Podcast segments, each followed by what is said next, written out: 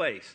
And here's the thing is God really saying that there are many paths that all lead really to the, to the same place? That's our question for today.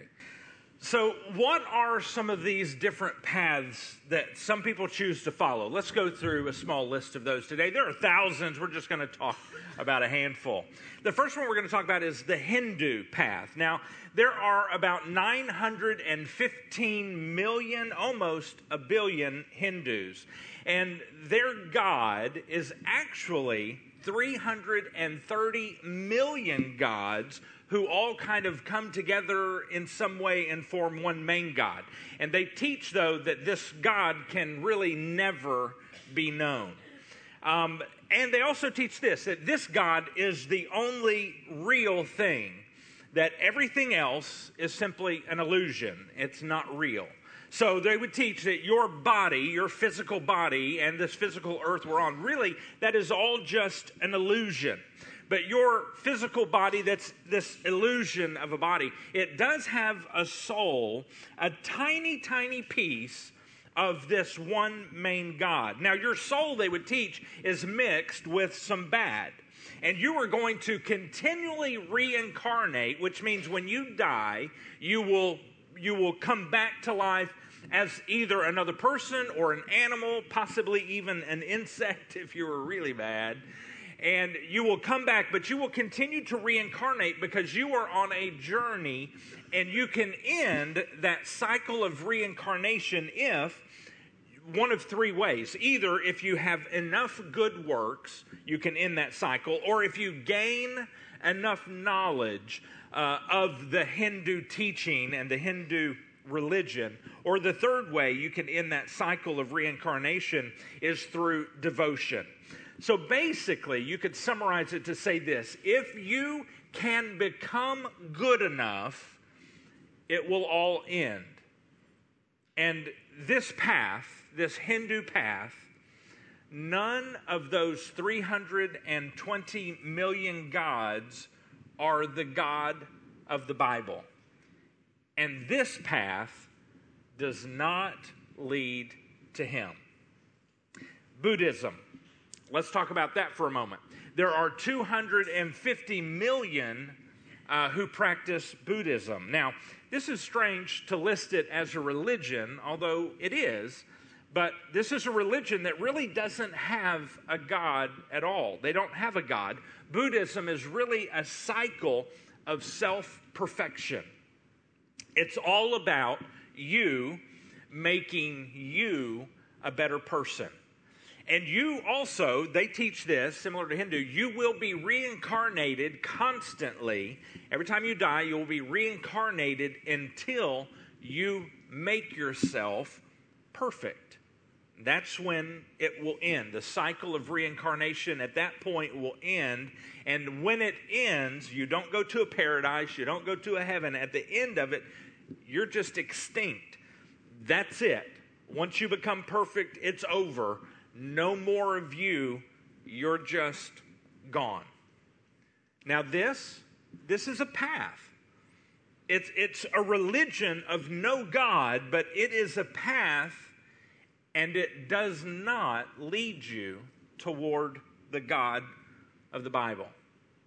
Here's another one. Let's talk about this. This is another world religion. This one's huge, the second largest religion all in all of the world. It is Islam, and there are 1.7 billion who practice Islam. Now, this was founded by a man named Muhammad at the end of the 7th century, which means about 600 years after Christ was here on earth when he died on the cross and he rose again. 600 years after that point, Muhammad fi- uh, founds this religion. Uh, they teach that there is one God. Now, the Arabic word for God is Allah. Now, this is important. You probably didn't know this. This is the Arabic word for God is Allah.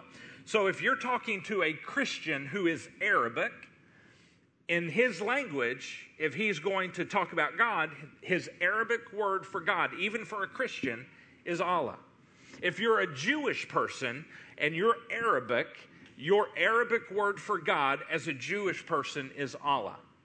Now, this is interesting and confusing because if a Christian is talking about God and calling him by name in Arabic, if he's Arabic, he's going to talk about Allah. If he's Muslim, he's going to talk about Allah. It's the same word, but it is not the same God. It is very, very different. That's important to understand. Now, Islam is the religion. A Muslim is a person who is following the Islam religion. And not all Middle Eastern people are Muslim. Not all Middle Eastern people who speak Arabic are Muslim. They're just not. They're not all Muslim. There's, there are Arabic uh, Christians and there are Arabic Jewish people. Not all of them are Muslim.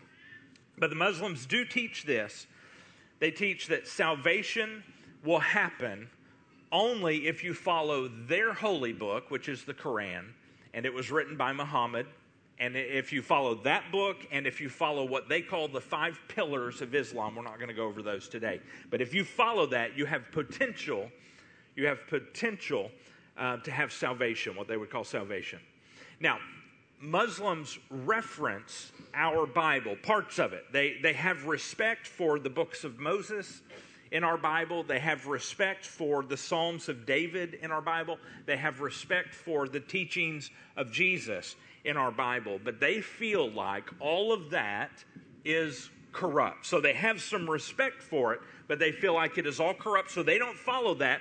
They only follow their their book, the Quran, which was written by Muhammad. Um, and that's the only book for them to follow. That's what they teach.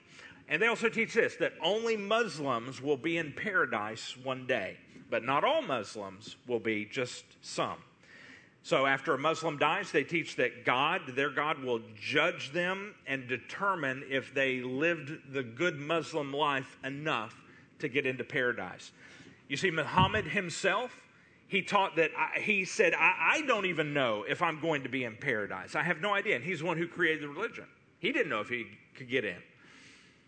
The book, their, their holy book gives them one single way to know for sure, without a shadow of any doubt, that they will make it, according to their religion, into paradise. Only one guarantee.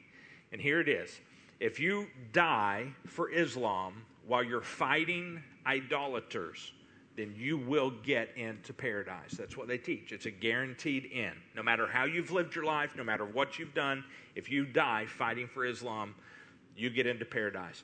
Now, what is fighting idolaters? What's an idolater for Islam? It is anyone who is not a Muslim.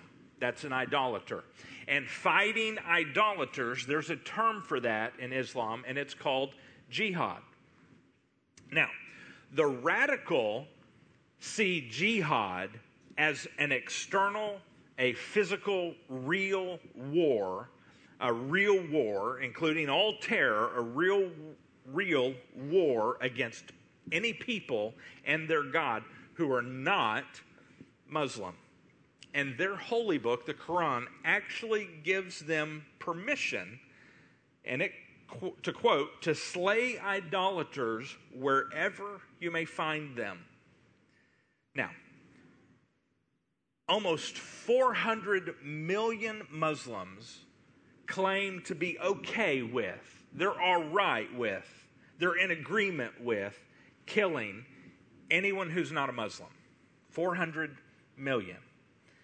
Now, that may not, that might sound like a lot to you, but it might not. When you compare the total, the total Islamic faith of 1.7 billion compared to 400 million, it's, you know, it's not that great of a number. But then you think of it like this if you think of it like me, it only took 19 jihad extremist Muslims to kill 3,000 people in one day on September the 11th, 2001. Only 19. And there's 400 million who say, yeah, that's, that's okay. I'm okay with that. Muslims. That's pretty spectacular to me.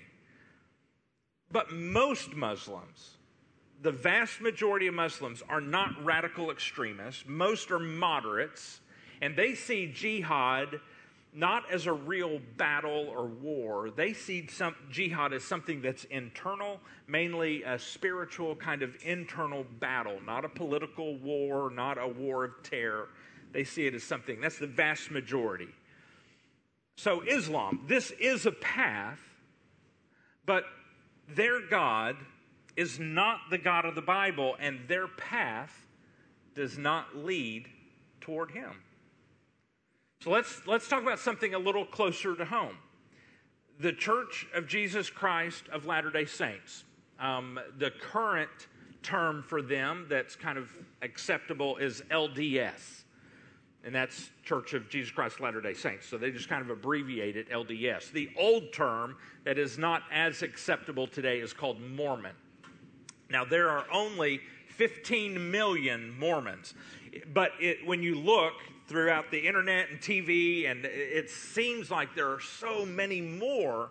And really, the reality is because they have a lot, a lot, a lot of money in this religion, and so they're able to really publicize it. It feels like it's much bigger. But let's talk about the Church of Jesus Christ of Latter day Saints, the LDS, the Mormons. They were founded in the United States in the 1800s and they have a prophet who is the leader of the whole religion. And that prophet, whoever it is, whoever is the current prophet, speaks with the authority of God. And so, whatever that prophet says, it is as if it's coming straight from God. So, whatever they say goes. And whatever one prophet says, it can reverse anything that has come before him from all the other prophets because the current prophet has the current word from God. That's what they teach. And whatever the prophet says is equated with Scripture. So it's highly important, whatever that person says. They use their own version of the Bible. So they have a Bible very similar to ours, their own version. But their true book that they use, they have the Bible, but the book that they really use that supersedes the Bible, is more important than the Bible, is the Book of Mormon. And the Book of Mormon was, you know, written by uh, the guy who kind of founded uh, the whole thing back in the 1800s. Um, now, this is important to understand. They use some of the same terminology and words that we use. They talk about God and they talk about Jesus they talk about um, salvation.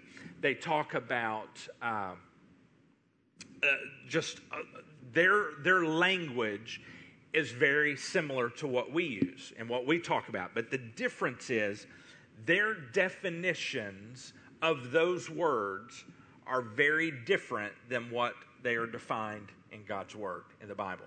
They have their own definitions, their own understandings of those words. If you don't believe me, let me, let me just kind of let me let me summarize by saying this. Even though Jesus Christ is Christian in the name of their religion, this is not a Christian religion. You can summarize this to say they are a Christian deviation, and that's just a pretty way. The old word that they used to say about this, the old word would be cult. They don't say that anymore because it's harsh. This is a Christian deviation. They have left the Christian message way behind. They use still some of the same words, but they are not Christian. Let me give you an example to help you understand what I'm talking about. Here's what they teach. This is what, even though some of the words are the same, this is what they are really teaching. And so let me help you understand. They're not Christ followers. They believe that God and his wife are God over earth. This is their domain. He is God over earth. That's what they believe.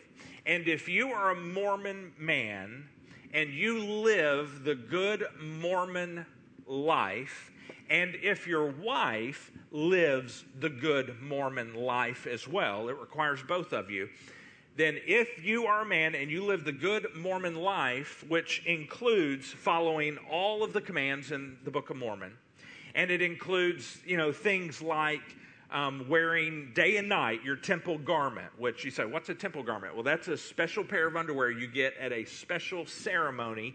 And if you wear that day and night, follow all of the Book of Mormon uh, rules and laws and regulations, then if you've lived that really well as a man, then one day you will become God over your own planet. You'll have your own planet. Just like God is God over earth, you will have your own planet and you will be God over your own planet. And your wife, she would have had to live the good Mormon life as well. And if she did, then she will be your wife. You will be God. You'll be the God and kind of her husband and she'll be your wife. Now you say, well, if he gets to be God, what does she get to do? Well, this is pretty special. If you are the wife of this God, then your job is to perpetually, for eternity, birth celestial beings to populate your planet. Which means that's just a fancy way of saying ladies, you have arrived. You get to have babies your entire life through eternity. All through eternity, you're just going to have babies. Excited?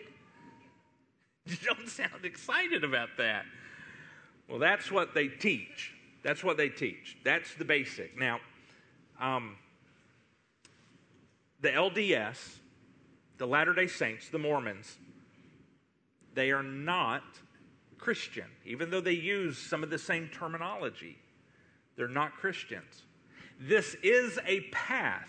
Clearly, it's a path. And even though they use some of the same words, and they even use Jesus Christ, and they even use the Bible that we have that's superseded by that book, but even though it is a path, but their God is not the God of the Bible. And this path does not lead to him. Let's talk about another one that's close to home the Jehovah's Witnesses. Now, there's only 8 million of these folks worldwide. This also was founded in the United States, and it was founded also in the 1800s, kind of like the LDS was founded. They also use a Bible, very similar to ours, but it has their own unique translation. Um, they will use some of the mainline translations as they go witnessing door to door, but their translation is very special and very important. Um, they teach this that only people of this church specifically, um, the Jehovah's Witnesses, will one day be in paradise. They don't believe, as our Bible reads, that Jesus is God. So, this is one reason why their personal translation of the Bible is so important because they change that to reflect that belief. They teach that Jesus, not God, he was not God, but Jesus was the first thing that God created. And Jesus was created as Michael, the archangel. And so Jesus slash Michael, the archangel, was with God during all the creation this was before he was given a human body. He's Jesus slash Michael the archangel. And then once he's given the human body, then he's Jesus here on earth. Then he died, and then he went to be with God in heaven, where he once again became Michael the archangel. That's what they teach. Now, this is an important distinction. They do not believe that Jesus is God. He was just simply a good man, and he, he lived a clean, pure life. That's what they teach. They also teach that there will be only 144,000 people with Jesus in heaven in eternity. And that number of 144,000 will be made up only of Jehovah's Witnesses and and really largely it will be only people that's what they teach. The Jehovah's Witnesses back in the 1900s that's what they teach. There, they say there will be a few exceptions to that, but largely that will be it. Most of the people who are Jehovah's Witnesses, because we said what, there's like 8 million or so, so most of them are hoping that they will simply be second class citizens in eternity and they won't get to be in heaven, but they'll get to be in a paradise here on earth, not with Jesus, not in heaven. Just here on earth with other Jehovah's Witnesses. And here's what they teach if you want to make it to that paradise, here's what you have to do. There's four requirements. First, you have to take in knowledge, which means this you have to attend five one hour meetings every single week. Second thing, you have to obey all of the commands of God, which includes not just the Bible, it includes obeying the commands of their governing authority for the church, which is an organization called the Watchtower. If you've ever gotten literature at your house, one of them, one of the pieces was the, from the Watchtower. And they equate that, whatever's in there, they will equate with Scripture. So you have to obey all the commands. I mean, you have to attend all the meetings. You have to obey all the commands, which includes the, whatever the Watchtower says. And then you have to be baptized into the organization. And as part of that, then you have to go door to door and you have to witness. That's part of being a Jehovah's Witness. You have to go to door, door to door and uh, witness to people about how they can too can be uh, a second class citizen in paradise here on earth. And if you miss out on becoming a Jehovah's Witness, because only Jehovah's Witnesses will be in paradise, they have created a new third class citizen in eternity. And that means they, they teach this that billions of people, after they die and after eternity kind of gets underway, will be um, given a second opportunity. They'll be raised to life, placed here in, on earth in the paradise, and they will be given an opportunity to serve God if they missed out while they were on earth. But they can only remain this third class citizen in eternity, they can only remain in that paradise if they live sinless for 1,000 years. It is very important to note they use some of the same names, terms, and words that we use as Christians, but they have very different definitions of those words. And those definitions and those meanings that they have make them, even though they sound like a Christian religion, they make them a non Christian religion. A Christian, like the LDS, deviation, which means they have left the true teachings of Jesus. They've left that, they've deviated from that.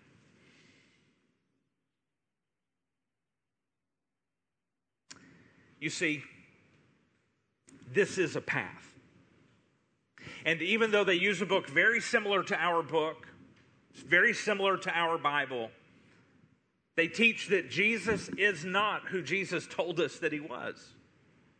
They do present a plan and they do present a path to God, but it is not the plan and it is not the path that God has given us in his word.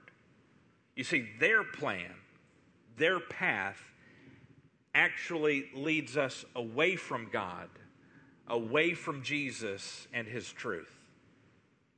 Now, these things I've just presented, it's just a sampling of the paths that are out there, just, just a tiny sampling of the religions that are out there. But listen, Christianity is different.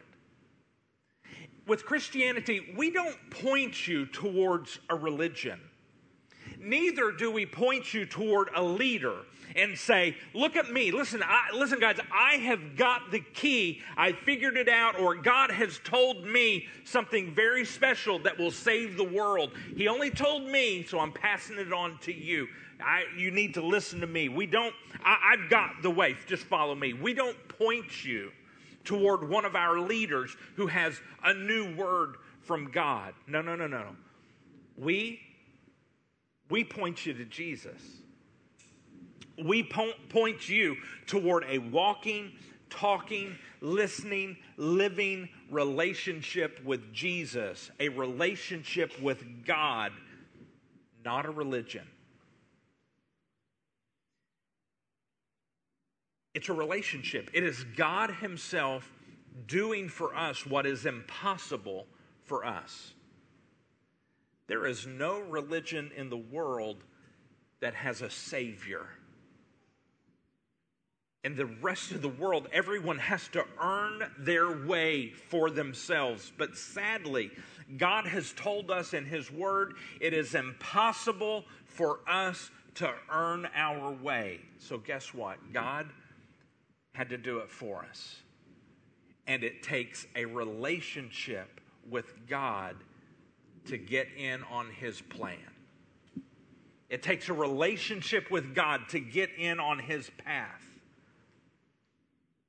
Religion is what I must do to get God to love me. Relationship is what Jesus did for me. Religion is all about me, but relationship is all about Jesus. Religion says, do this, and then this, and do this, but relationship says, done.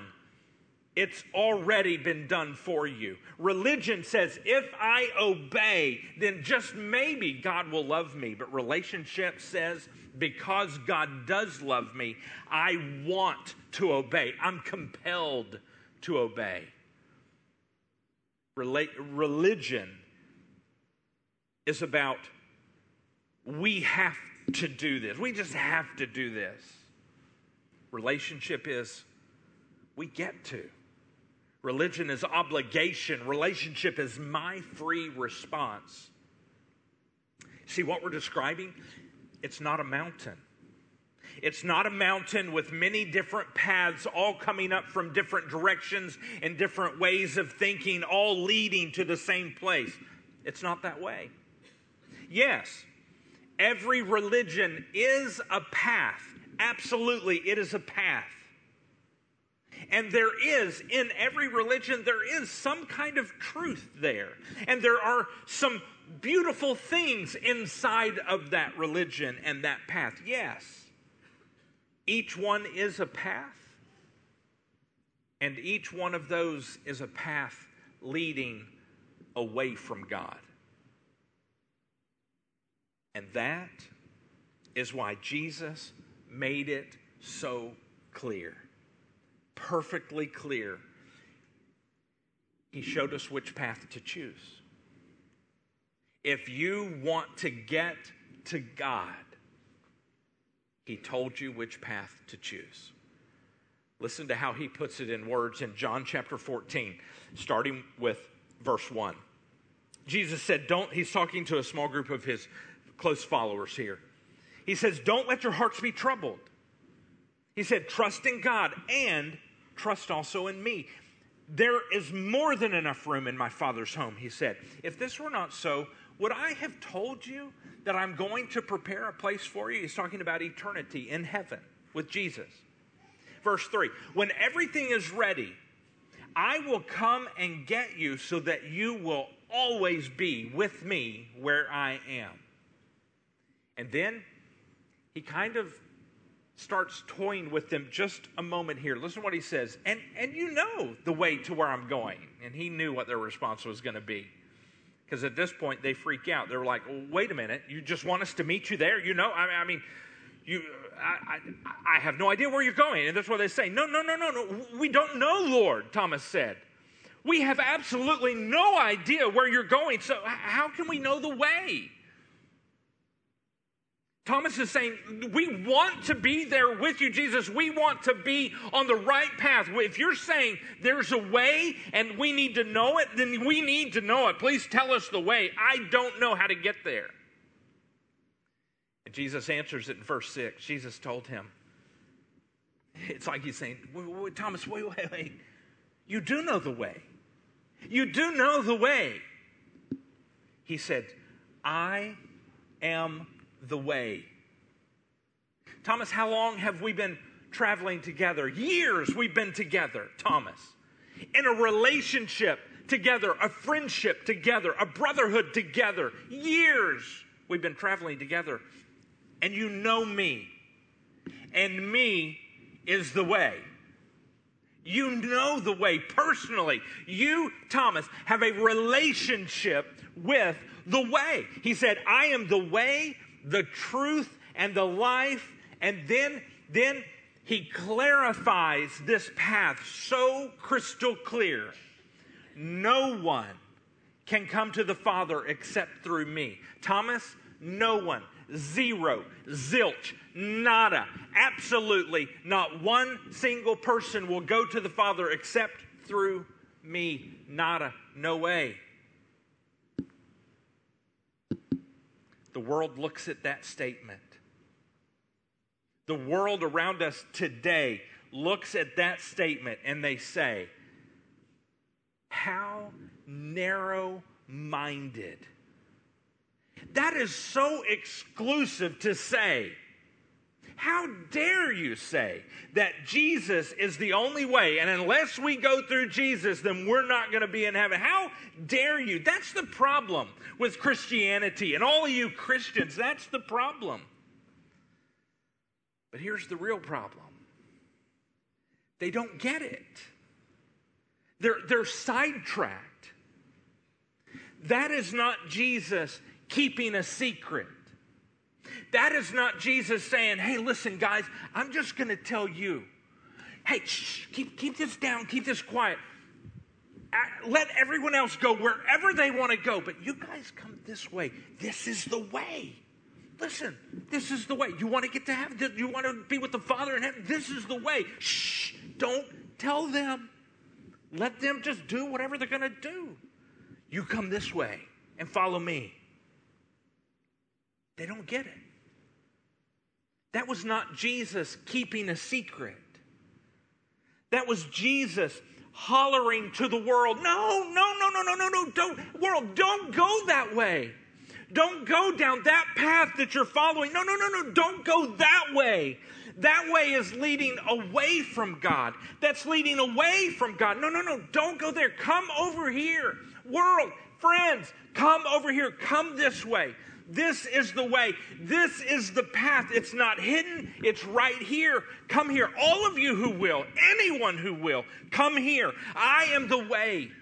A relationship with me, with the way, the truth, and the life, because no man can get to where they want to get with the Father unless they come this way. Come over here. Come this way. World, I am the way. Jesus was not making it exclusive for just a handful who would quietly follow him. Jesus did not want anyone to follow the wrong path, thinking they were going to make it to the top of the mountain, that they were all going to the same place. He wanted it to be very clear if you want to make it to the Father, don't go that way, come this way. And we simply end with this this morning as the band makes their way to the front. If you have not already, will you choose this morning to follow the path of Jesus? And you can do that right now. If you are agreeing with me in your heart and you're saying to Jesus right now, Jesus, you are Emmanuel, which means God here to live among us. Jesus, that's you. And you came to this earth to sacrifice yourself, to die on a cross for the sins of the whole world. And if in your heart you're saying, Jesus, you purchased with your death on the cross, you purchased my life. So right now, I'm giving you my life right now at this moment. You are now the owner of me. I was my owner, now you are my owner. I give my life to you. I was my own boss, but now I make you the boss of my life. I'm yours, Jesus, and I will follow you. And if that is what your heart is saying this morning, here's what I ask Would you simply mark your connection card? During these next two songs that we sing, would you mark your connection card on the back and say, I am making Christ Jesus the boss of my life right now. And here's the second thing for everyone in this room, will you do this? If you've chosen to follow Jesus, will you join with us at Stuttgart Harvest Church to help make Jesus known? Will you lovingly, with grace and kindness and mercy, with love and tenderness, will you point other people toward Jesus so that they can know how to get on the path? Will you join us? Now let's pray.